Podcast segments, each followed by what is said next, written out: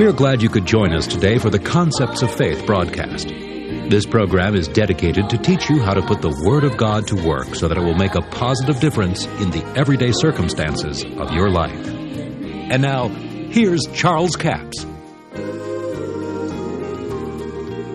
Now, God used angels all through the Old Testament, and we know that. We've all understood that. But somehow we've let it slip from us when we get over into the day that we live, and we wonder, well, I wonder why we don't have any manifestation of these things today. Why don't we see these things today? Back when the Six Day War of Israel took place, there were some tremendous things that happened. I know one story that came out of one of those wars. I don't remember which at this point. But a friend of mine was there and he was talking to some of the people. They said there was a Israeli soldier that he had just had all that war he wanted, you know.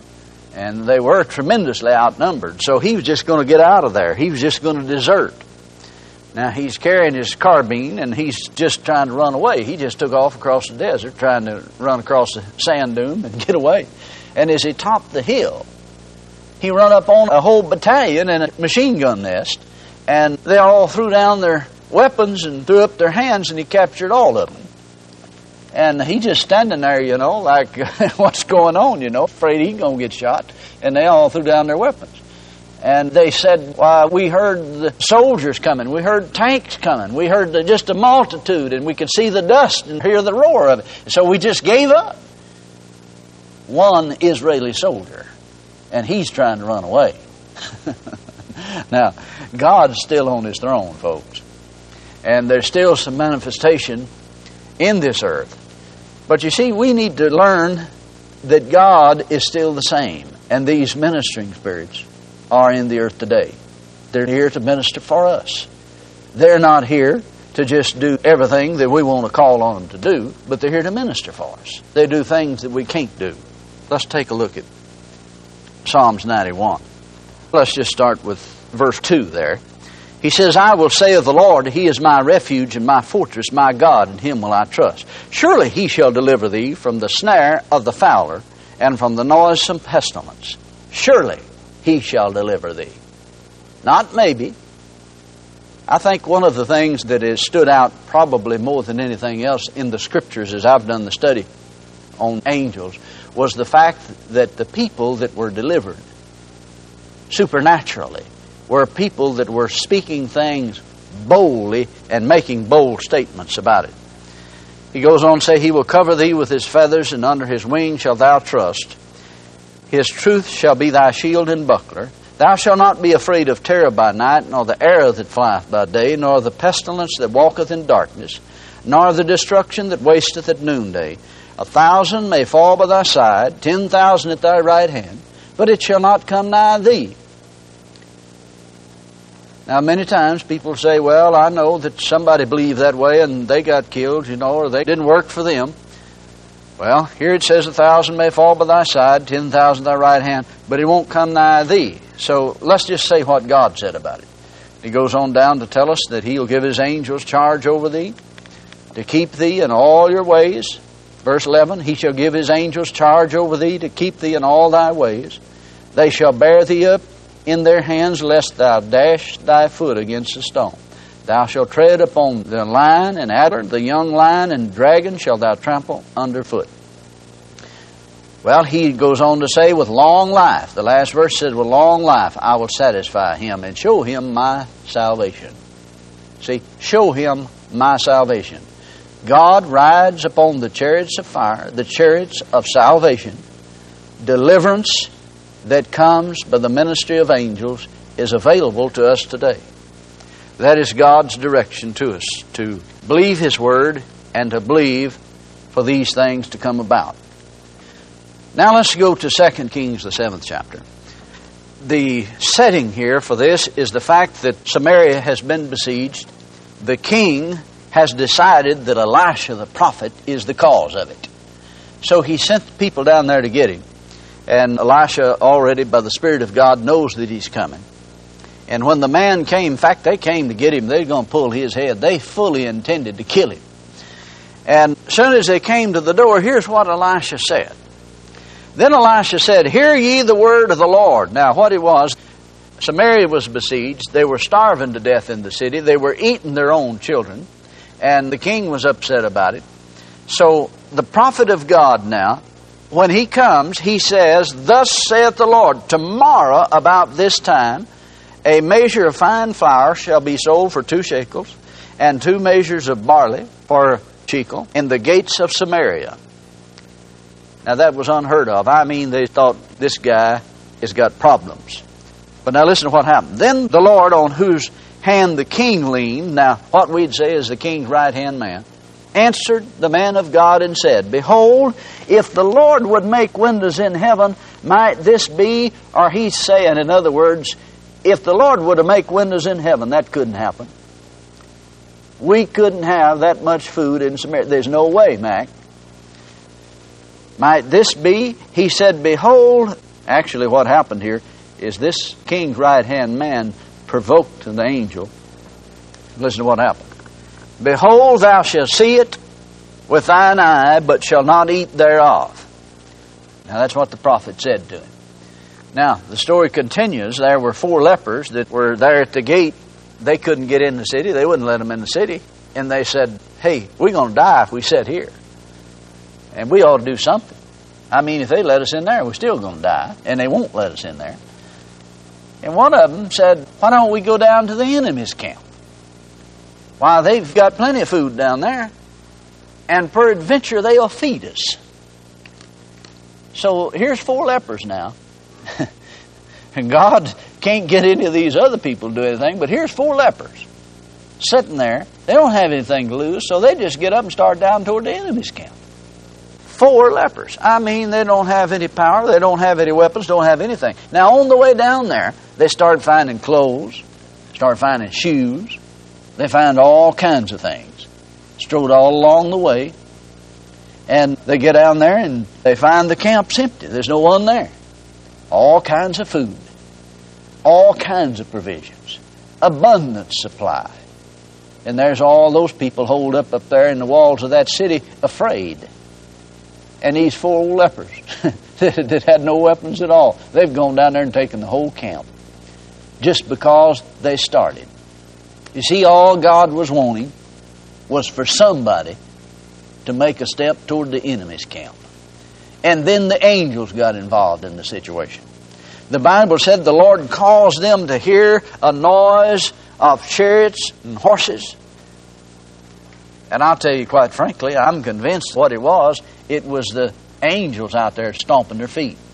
Thousands, multitudes of angels just stomping their feet in the desert. Probably stirred up quite a sandstorm. But anyway, they all run off and thought that they had hired other kings to come in and fight for them. They all left. Now here's the four lepers. They just decided to act on something. And they're out there, they're gathering up, and they just eat all the food they wanted, and then they started getting the gold and silver and burying it. And one of them said, You know, said we oughtn't to do this. Said we ought to go up there and share this with some other folks. And so they go and tell the king. And the king, bless his heart, he's in that negative stream that we've talked about. He believes the worst of everything.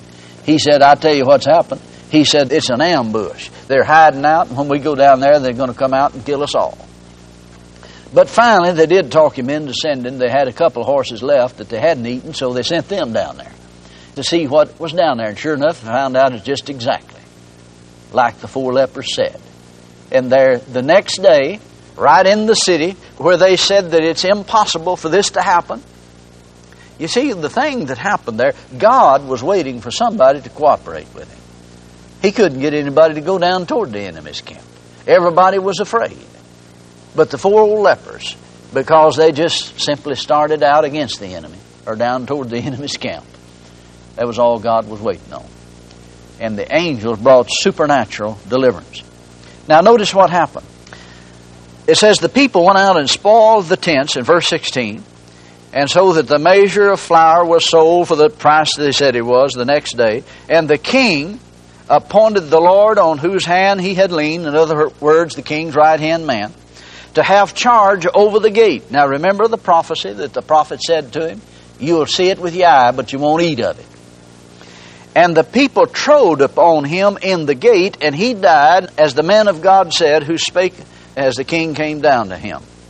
And it came to pass that they sold the barley and they sold the flour in the gates of Samaria just exactly like the prophet said. So here again is an indication that speaking against what God has said will provoke angels. It got this fellow in a heap of trouble. He got run over at the gate. He had said, if God opens the windows of heaven, this couldn't happen. But it did happen, and because it did happen, it cost him his life. Because he said what he did.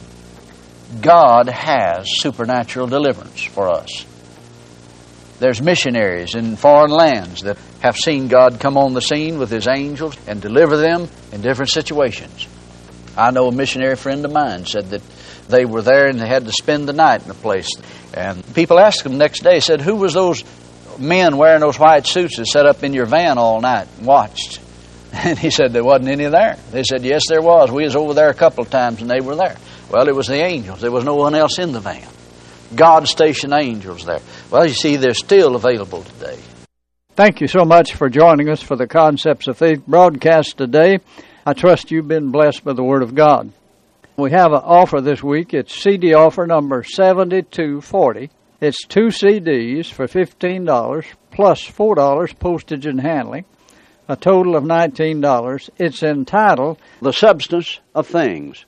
We're talking about faith is a substance of things hoped for. But the Apostle Paul in Romans, the first chapter, makes a statement that's very important. He says, For the invisible things of Him, talking about of God, from the creation of the world are clearly seen, being understood by things that are made, even the eternal power and the Godhead. Now, the invisible things are clearly seen. How do you understand and see invisible things? By things that are made. Well, what did God make? He made man in His image. He created the earth, and man is a spirit. He has a soul. He lives in a body. It reveals the Godhead. The invisible things are understood by things that are made. That's the reason Jesus taught the way He did. He'd take a seed and He'd say, if you had faith as a seed, you would say to the sycamore tree, Be plucked up by the root, be planted in the sea, and it should obey you. Now, see, they knew something about seeds and planting. And he said, The kingdom of God is if a man should cast seed into the ground. Now, who casts the seed? The man does. And it should sleep and rise night and day, and the seed should spring and grow up, and he knoweth not how. So he tells you that things that are made reveals how the kingdom of God works. Now, for instance, a Polaroid camera. It works by the polarization of light that film in that camera is so sensitive to light that it imprints on that film what it's exposed to. That's the way the human spirit is. Your human spirit, if you expose it to the Word of God, it imprints the Word of God in your spirit, and it will develop in you and bring forth the manifestation of the promise of God in your life. This will give you great insight into how the substance of things can work for you.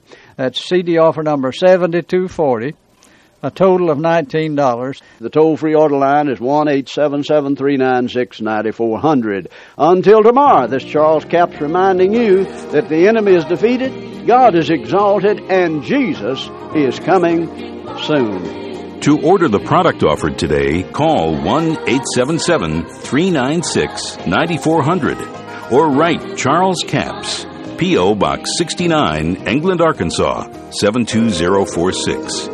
A complete list of CDs, books, and DVDs are available online at charlescapps.com. Through the website, you can listen to this radio program again and subscribe to our podcast. This broadcast is sponsored by Charles Capps Ministries and our listeners in this area.